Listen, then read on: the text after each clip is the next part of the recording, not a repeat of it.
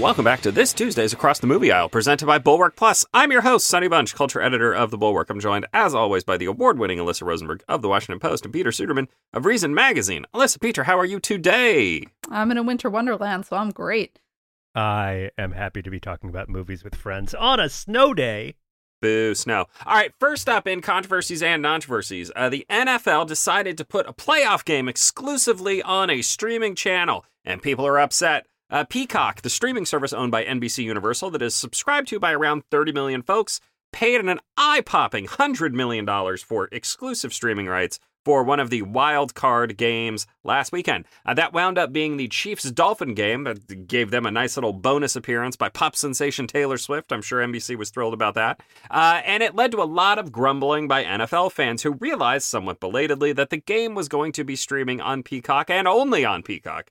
Unlike other games on NBC that simulcast on NBC and on Peacock. All right, so there was much wailing and gnashing of teeth. The, the the Wall Street Journal referred to it as the NFL's digital butt fumble. Ha ha! Everybody remembers the butt fumble, right? Uh, it, particularly on social media, which is the preferred location for lamentations. Uh, Twitter users were, as is their wont, rapidly oscillating between outrage. Can you believe I have to download this app? It is six dollars grumble, grumble, grumble, and mockery like LOL. You think you think all the boomers are calling their kids for advice on how to watch this? LOL. All right, but judging by all the muttering, you would assume this is some sort of unprecedented outrage. NFL never gonna be on streaming is always going to be over the airwaves, right? Unprecedented. Of course, this is not at all unprecedented. Thursday Night Football has shifted exclusively to Prime Video, but yes, that's just a crappy Thursday game. The NFL would never put a paywall on playoff games, right? I'm like, I'm sorry, what do you think ESPN is? 10 years ago, the NFL put a playoff game on ESPN, which, as it did here, led to much gnashing of teeth and rending of garments um, and all that good stuff. Uh, I'll be honest, the, the Peacock wall, uh, the, the outrage over it doesn't make much sense to me because the Peacock wall is so much easier to scale than the ESPN wall was, right? So getting Peacock on your TV required instantly downloading an app to your smart TV. Uh, and paying six dollars, which isn't that much of a burden, given that seventy percent, seventy-four percent of homes have a smart TV. Uh, but you know, even if you don't have a smart TV, you run out, you get a Roku stick, right, or a Fire Stick or whatever. You you download it, you get the service, right? Getting ESPN for the first time, if you were one of the families that did not have cable or a satellite dish, you wanted to get ESPN so you could watch the football game, that would have involved a weeks long process. You would have had to call a cable company to come out and install a system. It would have cost hundreds or maybe thousands of dollars, depending on which plan you signed up for, uh, for a year long contract, right, with whichever awful cable or satellite company you were forced to use. Um, I, I, I'm just, I'm not, I'm not, I'm not swayed by the argument here. And it didn't really put too much of a damper on the audience. In a press release trumpeting their success, NBC Universal announced that it was the most live streamed event in history. I think there was a there was like a little snippet of data in there that 30% of all United States uh, uh, internet traffic was dedicated to the streaming of this game, which is kind of a fascinating little uh, number. Uh, th- there was an average of 23 million views across Peacock, uh, local broadcast affiliates, and NFL.com. I'm sorry, uh, 23 million viewers. The total number of viewers was 27.6 million. Uh, and those numbers aren't that far off of the average of wildcard viewers last year when the six games averaged about 28.4 million viewers. No word yet on how many signups this led to, or more importantly, maybe how many of those signups immediately dropped the service after the game ended, but I'm sure we'll get that data uh, in the coming weeks here. Alyssa, here's my opening question. I, want I want to uh, look at this from a slightly different angle. What do you think is the percentage of people who complained about Peacock having this game who also spent years saying they wished that they could just pay for the channels they wanted to on cable? You're asking me to do math? No, I did just a just I didn't ballpark. sign up for this podcast just, to do math. Just just a ballpark. Um, just like you know, if you're if you're sitting here I mean, thinking about what people are complaining about, and that's what I spend most of my time thinking about. I don't know you. No, well, about and you. then what? And then also, what percentage of the people complaining about it were never really that interested in watching the football game, right? Um, which is you know the the ratio of people complaining about a thing online to the people who are actually genuinely invested in the thing that they're they're complaining about is also always an interesting calculation to do. Um, I'd say 15%, if only because the number of people who think cord cutting is a good idea and have been thinking that for a long time has always been smaller proportional to their to their volume. Um so yeah, look, I think the reason this is interesting is we're in this weird in between point between the shift away from the cable bundle towards a fully streaming economy and the sort of reconstitution of the bundle on streaming. If in fact that's actually the thing that's going to happen, like I remain convinced that it's entirely possible that the streaming system kind of falls apart because the economics make no sense and then we have to have some sort of weird galumping migration back to the cable bundle, but you know, th- this is less about the NFL's power, which is considerable, or the inconvenience of you know games sort of splitting across these platforms than about the fact that we're just in this weird in between space and it's not totally clear how the media ecosystem is going to shake out not merely across sort of platforms but across what are technically different media yeah, I mean, uh, Peter, this is this. Uh, there was some. I, I, saw somebody on Twitter was like, "Why would the NFL do this? Why would the NFL do this?" And I'll tell you why the NFL did this. I, I explained it already. the The NFL got a check for a hundred million dollars. They got a nine figure check to broadcast one game, uh, and that is why they did it. And the NFL has always been used this way. It's an interesting little uh, uh, nugget on the formation of Fox. When Fox became a broadcast channel, it was one of the first broadcast channels one of the things that Rupert Murdoch did when he was, you know, build standing up these channels across the country was overpay for NFL rights. And people at the time were like, this is insane. You're spending too much money on this. You'll never make it back on advertising. And what he said was, uh, yes, but I need people to watch the channels. And the way we get them to watch the channels is by having sports because there's only one NFL. There's only one NFL in this country, and it is what people watch. So, I, I mean, like, it makes perfect sense for Peacock, right? Yes, I think this obviously makes sense for streamers. I think that if you're mad about this, well, guess what? This is what you get for enjoying football. Never understood you people. I've always thought you were crazy. Like what? Uh, but even look, forget my personal issues here. What do people think that the NFL exists for? It's not to give away the games for free as like an act of social solidarity to bring people together. Is the last thing that everybody that like most people in most households are like something close to a plurality actually care about and like no that's not why it exists. They exist to get millions and millions and millions of dollars delivered to them in large trucks and this was an opportunity to get millions of it wasn't actually in large trucks as far as i know but like dump trucks full of money is the reason why. And if you are an nfl fan like ultimately your fandom will be put in service of that. That's how it works. That's also like I, I don't even say that as, as a criticism. That's great. That's how entertainment works. That that's how the NFL persists and expands and keeps doing more stuff. Keeps being the NFL for you, for you people who enjoy watching. Let, we just want sports. Roger Goodell to be able to Scrooge McDuck it forever, uh, and vast swimming pools full of gold coins. Um, and you um, guys, you guys, you sports fans, you have no idea how good it is for you right now because this was six dollars and you can refund it or cancel it after a day or whatever. But like, just imagine 20 years from now, frankly, seven years from now, when like the whatever the Dallas Cowboy, that's a team, the Dallas Cowboys, I think. Yes. Right? When the Dallas Correct. Cowboys are playing the Beijing Pandas exclusively on TikTok and there's and you just that's what's that's the world that you live in because that's where the streaming ecosystem has somehow or another taken us, taken us, and you can watch The Sopranos in little thirty second chunks in a corner of your screen. Like this is this is whatever whatever world we're in right now. It's not going to get better. It's not going to be happier in the future for for you people who like sports. You're gonna if you find this frustrating, just wait.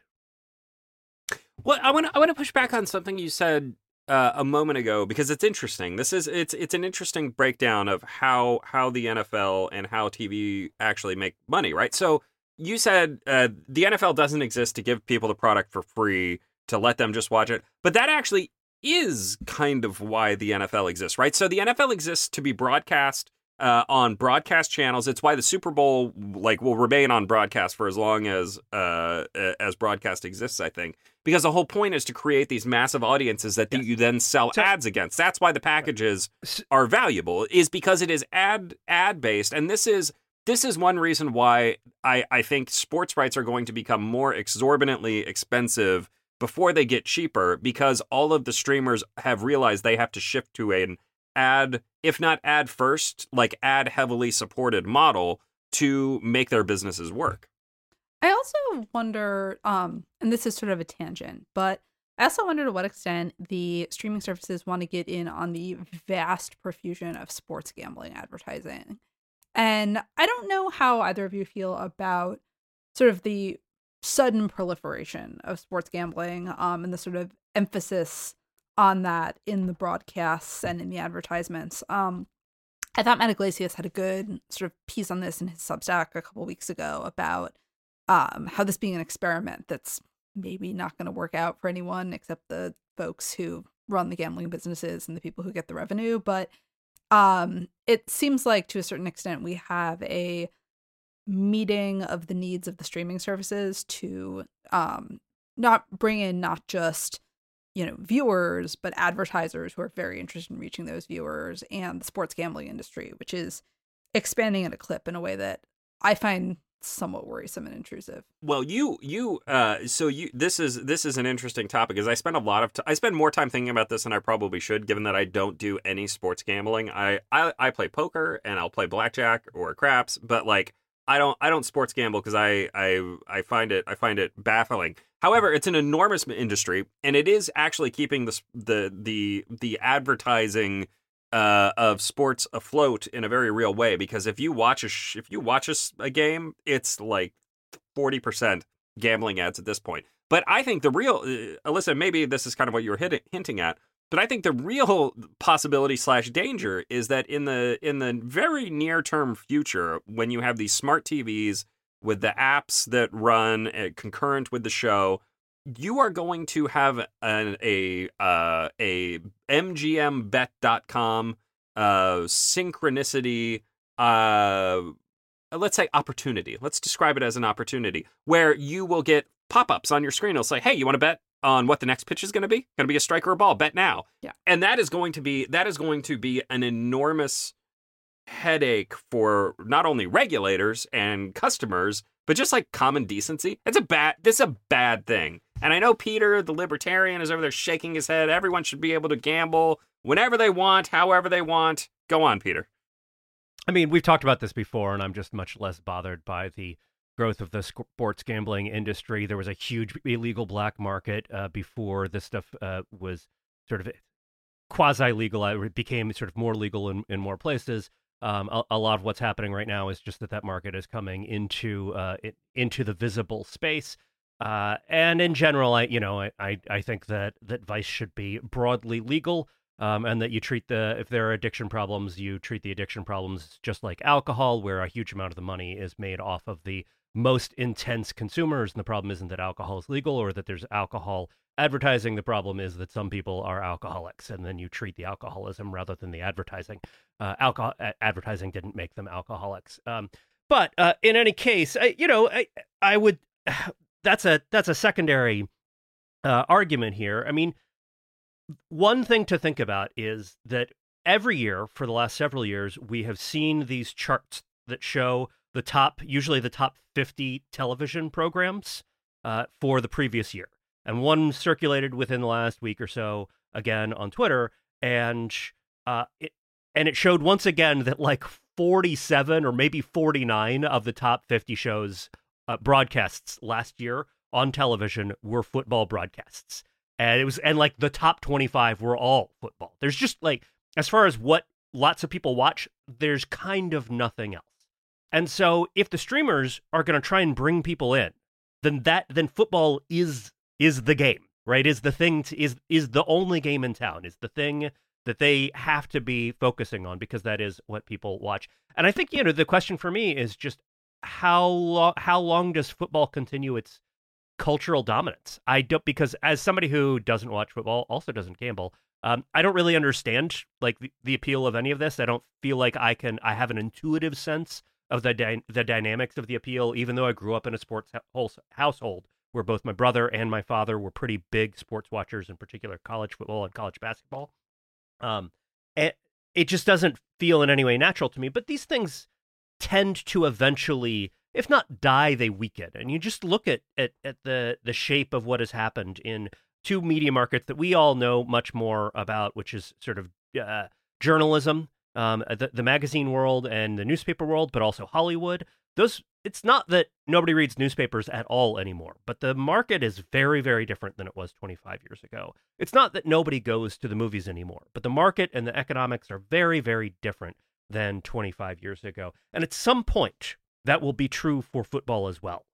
It's just, it's, it's impossible for me to imagine that football just simply maintains a, a sort of static and steady state uh, of dominance. Maybe football is still dominant, but in a totally different way. Uh, and I think, in fact, what you're what you're seeing with uh, with the streaming deals here is that the NFL is is is making an effort to extend its dominance into a streaming future in which the the economics and the delivery platforms all look different. And maybe that also means uh, that you will be able to watch these things on TikTok with uh, guided gambling prompts as well. Very exciting. Everyone wants guided gambling prompts. All right. Uh, all right. So, what do we think? Is it a controversy or a controversy that the NFL put a playoff game exclusively on streaming? Peter. It's not a controversy. The uh, publish uh, broadcast rights are going to evolve in the world where in a world where people are cord cutting and where streaming is the normal way to watch stuff. Alyssa. It's a controversy. Uh, it is a it's a controversy. I'm excited for this to extend to all realms. I want I want the Oscars on Netflix. I want uh, the presidential debates on CNN Max. I want I want it all on streaming. Let's we're gonna. I finally cut the cord. Everybody else is gonna have to too. So take that. Tra- Welcome Travis, to my hell. Travis Kelce and Taylor Swift's wedding will break into all you know channels and live streams simultaneously. You will be forced to watch it. We'll be able to watch it from uh like like from her perspective, from Taylor Swift's perspective, on the new Apple Vision Pro. That's she's what I'm excited on, about. She's going to put we're on gonna be, Google we're Glass. Be in the middle of the wedding. You can watch a wedding, or you can ha- have somebody else's. Just don't do it at a coffee shop without letting them know. All right, uh, make sure to swing by Bulwark Plus for our bonus episode this week on action god Jason Statham. He's the last of the standalone action stars. I think you could make that case. I certainly have, and we'll probably do that more on Friday. All right, speaking of whom, on to the main event The Beekeeper. All right, the setup for The Beekeeper is delightfully simple. Jason Statham, I'm not even going to tell you his character name, doesn't matter. Jason Statham rents space on a farm from Eloise Parker, who's played by Phylicia Rashad, uh, where he keeps his bees. He's got some bees, he's keeping them. One day, Eloise loses her retirement and millions held by a charity she runs to scammers, running a phishing PH operation, uh, leading her to commit suicide. Turns out that Jason Statham is, get this, a retired special ops agent, and he uses his skills, his very special set of skills, to get revenge on the scam artists. He blows up their call center and he chucks their leader off a bridge because he tied him to a truck and the truck goes running off the bridge and he goes flying into the water. It's wonderful. He marches Sherman style on Boston. He's just going to kill everybody involved with this thing. It's a delight. Turns out the scam goes higher than anyone could possibly imagine. And we'll get spoilers in a minute. If you want to turn off uh, the show now because you're worried about being spoiled spoiled for the beekeeper, I would uh, go ahead and do that. But you know, we'll we'll get there. Um, I just want to talk about the vibes of this movie before we get to the the insanity of the plot. I'll let one of you guys describe what actually happens, how hot, how high the conspiracy goes. Uh, but I, w- I want to talk about the vibes. Handful of folks have compared this movie to the John Wick series, right? Which you know, it's it makes some sense. A retired agent picks up his old tools to get revenge, et cetera, et cetera. But this has a totally different feel to it, right? The fights in this movie aren't fluid or creative like the work done by Chad Stahelski and his team in the Wick flicks. Uh, instead, the beekeeper calls to mind something very different. It it feels like a cross between uh, movies like Death Wish or Dirty Harry, films that are very firmly situated in a period when people felt kind of powerless to stop surging crime rates, when officials felt powerless to stop the criminals thanks to, quote, civil rights and liberties end quote. Uh, and then, and also the mid 1980s, mid 1990s movies made by the likes of Sylvester Stallone and Jean Claude Van Damme, and that it's a high concept action flick about an over muscled dude who can take out whole squad squads of guys just all by himself. Uh, but he's also, you know, a decent guy, but he's also kind of quiet and stoic. Uh, but he can still get off the silly one-liners, right? Um, it's it's a movie that takes itself seriously enough to be silly, but is not so stupid as to be aggravating. Um, and we can get into the various distinctions there as we go along about how far this veers from silliness into stupidity. Again, the the actual plot of this film is something else. Um, as we learn, the beekeeper uh, play Jason Statham, the beekeeper, is actually a beekeeper that is part of a super secret government program that works, get this, outside of the system. To, and this is an actual line of dialogue, bring balance to the hive. You ha- there's a whole speech, and it's delivered by Jeremy Irons, and he should be called in to deliver all speeches in B movies like this because he just has the most wonderful voice that exists. Um, there are so many B puns, B puns, B like B bzz puns in this movie, it's great. Hives, hornets, honey, stinging, buzzing. Wonderful. There's even a to be or not to be line. You have to dig it. Uh, the villains are as co- colorful as they are perfunctory. You have a crazy lady with a minigun. Uh, you got a tough guy with an Afrikaans accent. All movies should have a villain with a guy speaking in Afrikaans. I, I like that is the most wonderfully villainous accent that exists. Uh, you got teams of killers dressed in cowboy hats and whatever. Uh, you can imagine the costume designer just sitting down and being like, "Give me all the clothes. I, I want all the clothes, and I will put them on different people in various combinations." Uh, there, there are two Gen Z slash very young millennial villain stereotypes who are running the phishing scam, uh, and for whom uh, we, the audience, and also Gen X God Jason Statham, and also Silver Tongue Boomer Jeremy Irons all hate. They all we everybody hates these people, just in different ways and with different levels of passion. Um, this is very much a movie about generational conflict, right? It's about the young preying upon the old, the old getting their revenge. You love it. You love to see it. Uh, this is a movie, The Beekeeper, that very much accomplishes what it sets out to do. That is, show Jason Statham beating up people who deserve it and uh, enjoying himself while doing so. And it accomplishes it accomplishes this in a very reasonable 100 minutes or so. And like I said, it kind of toes the line of being silly without being stupid, which is a hard feat to pull off. A lot of movies don't quite make it there. Uh, Peter, was your audience buzzing with excitement like mine was? If by buzzing you mean yelling loudly at the screen, hooting happily, hooting and hollering. Yes, uh, there was in fact the guy sitting in front of me uh, kept like like kind of cackle yelling at the screen, and this was at a critic screening. I want to be clear. This was not at a, a normal audience screening, and you that's the only way I can describe it. And then like shouting stuff to his friend who was sitting far away from him in theaters about how John Wick has nothing on this guy. And most of the time, I would have been incredibly annoyed by a guy like that, but it actually fit the spirit of this movie because the spirit of this movie is this is a, a sort of a mass populist movie, uh, like a, a, about a a kind of a, a avenging angel, right? Who who just like who stands up for the little guy and like works his way through the entire edifice of like shitty, scammy, terrible American society, starting with the one guy who calls the the woman who runs the farm and bilks her out of all of the money, and then and then spoilers, spoilers, guys. It's kind of a spoiler. It's, it really is a spoiler, but this also isn't a movie with a big twist. Spoilers. It goes all the way to the president of the United States. And this to is the literal president. The literal president of the United States.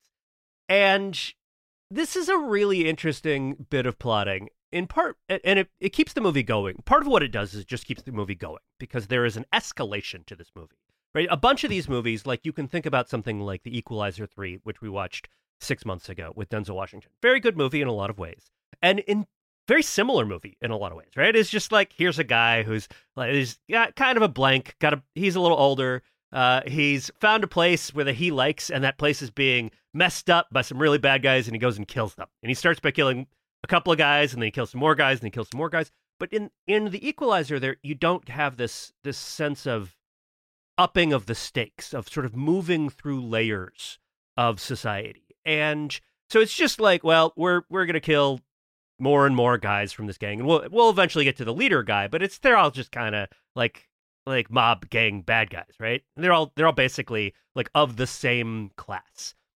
And part of what makes this movie interesting is that you're that that that it moves through the scammy uh, class structure of, uh, in America, from the little local business to that business's boss, up to the uh, the franchise in Boston, up to right. Then we then we're the like at some point we company for the franchise. the- yes, the holding company. We realize uh, that Jeremy Irons, who is not is not just there to deliver exposition, although that's mostly what he's there to do. He's also a former CIA, I think, director or certainly a bigwig in, Yes. in the CIA. Formerly Right. the director of the CIA. And then the the the young twerp, played by Josh Hutcherson, uh, who is running all of this, happens to be the son of the president of the United States. And so this movie just has this delightful sense of escalation. All and through. also also interestingly again since we're we're talking the the the son uh, who is played by Josh Josh Hutcherson is running this phishing scam to fund the presidential campaign of the I mean it's like it's it's literally like this this this is a uh it is it is an extremely populist movie in the sense that it goes to people and it says everything you thought about the corrupt elites is mostly true and they're they're getting it all on the back of you, the little working guy.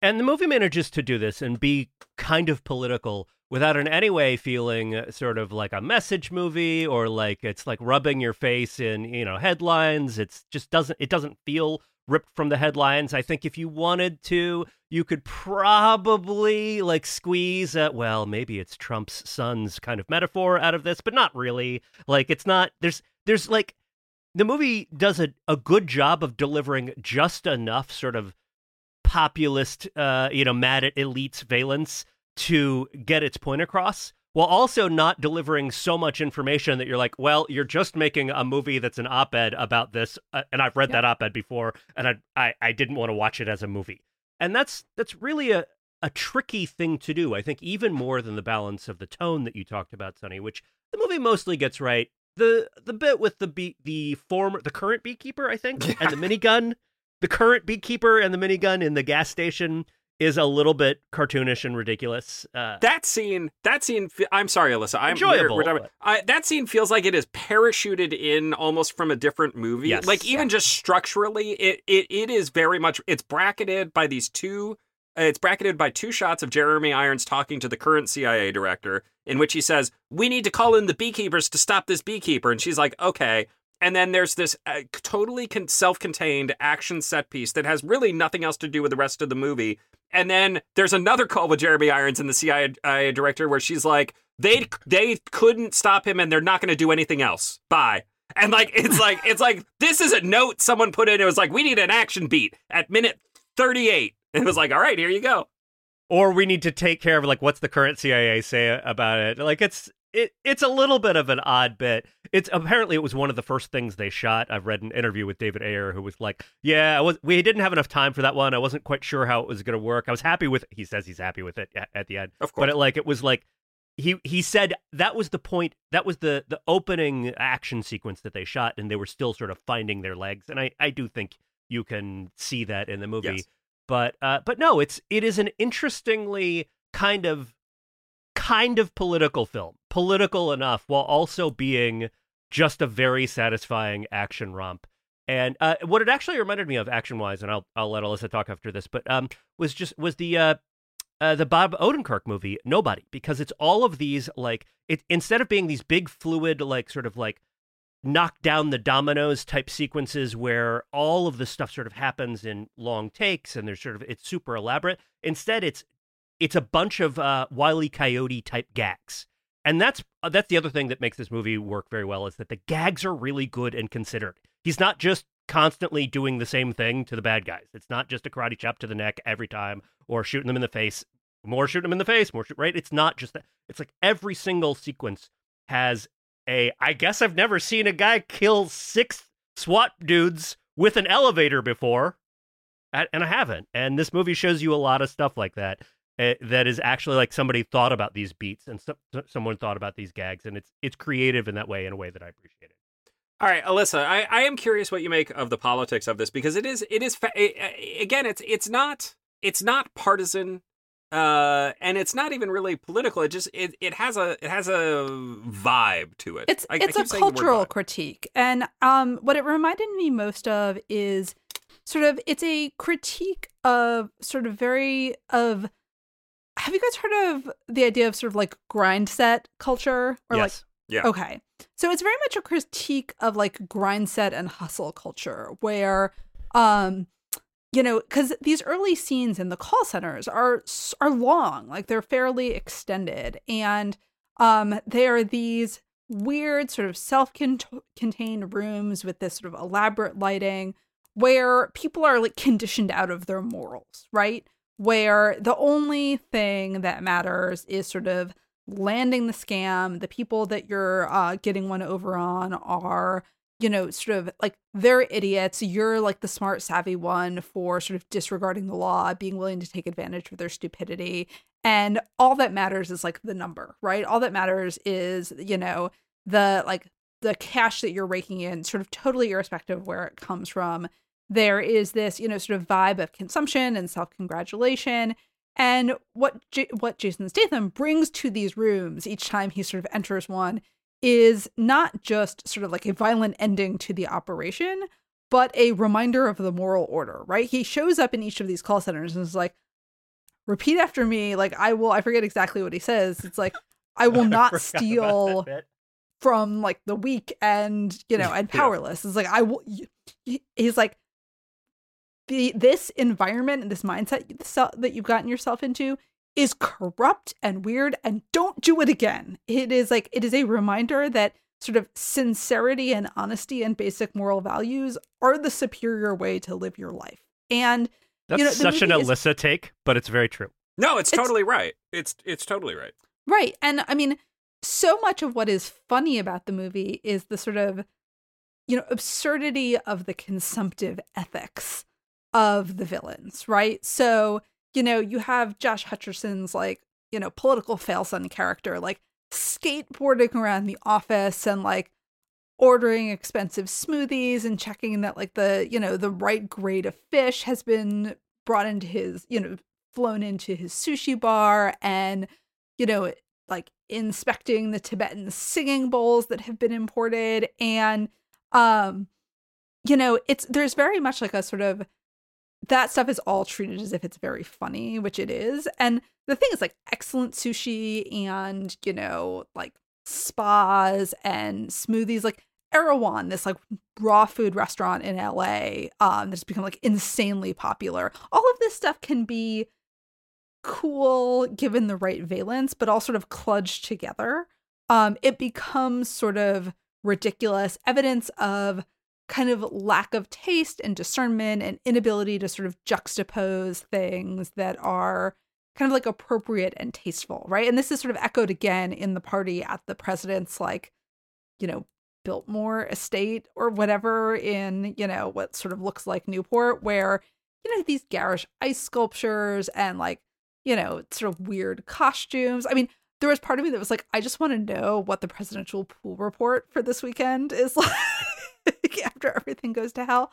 But um yeah, it's it's an attack on sort of a vulgarity of manners and taste um in a way that is carried out with a lot of sort of good humor and um sort of amusement but there is an element of just wrath and exasperation in this that is interesting and renders it sort of a cut above even some of other the other like Jason Statham goes on a rampage movies. Um Yeah. I do I do agree. I think the sequence with the other beekeeper it just feels tonally really off relative to the rest of the movie. And I did I like I enjoy a villainous South South African accent, but at the same time, like th- that sort of gang of just sort of very cartoonishly styled baddies was a little weird. I don't know. I mean, It was. It was weird. yeah, I agree. it's like I'm I not sure totally. So, uh, uh, yeah, It was weird, but I- le- I- but let me defend it just a little bit very quickly because the whole there's that whole Jeremy Irons speech that is incredible where he's talking to the tier 1 operators and he calls them a word that I'm not going to say on this podcast,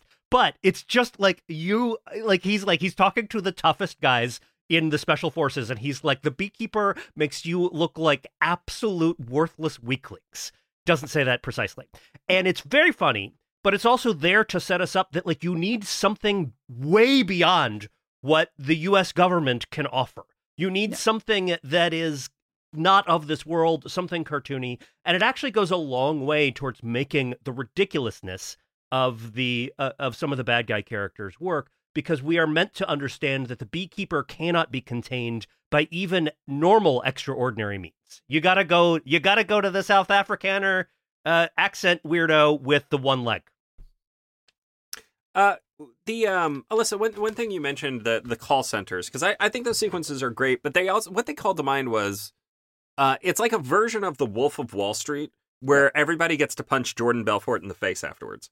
Like repeatedly, it, yeah. It's it's like it's like again, it's like it's like one of the critiques of the Wolf of Wall Street. One of one of the sillier critiques of the Wolf of Wall Street was people couldn't tell it was pro Jordan Belfort or anti Jordan. Right? They're like, oh, this movie is glorifying the scammy stock guys of the 80s and blah.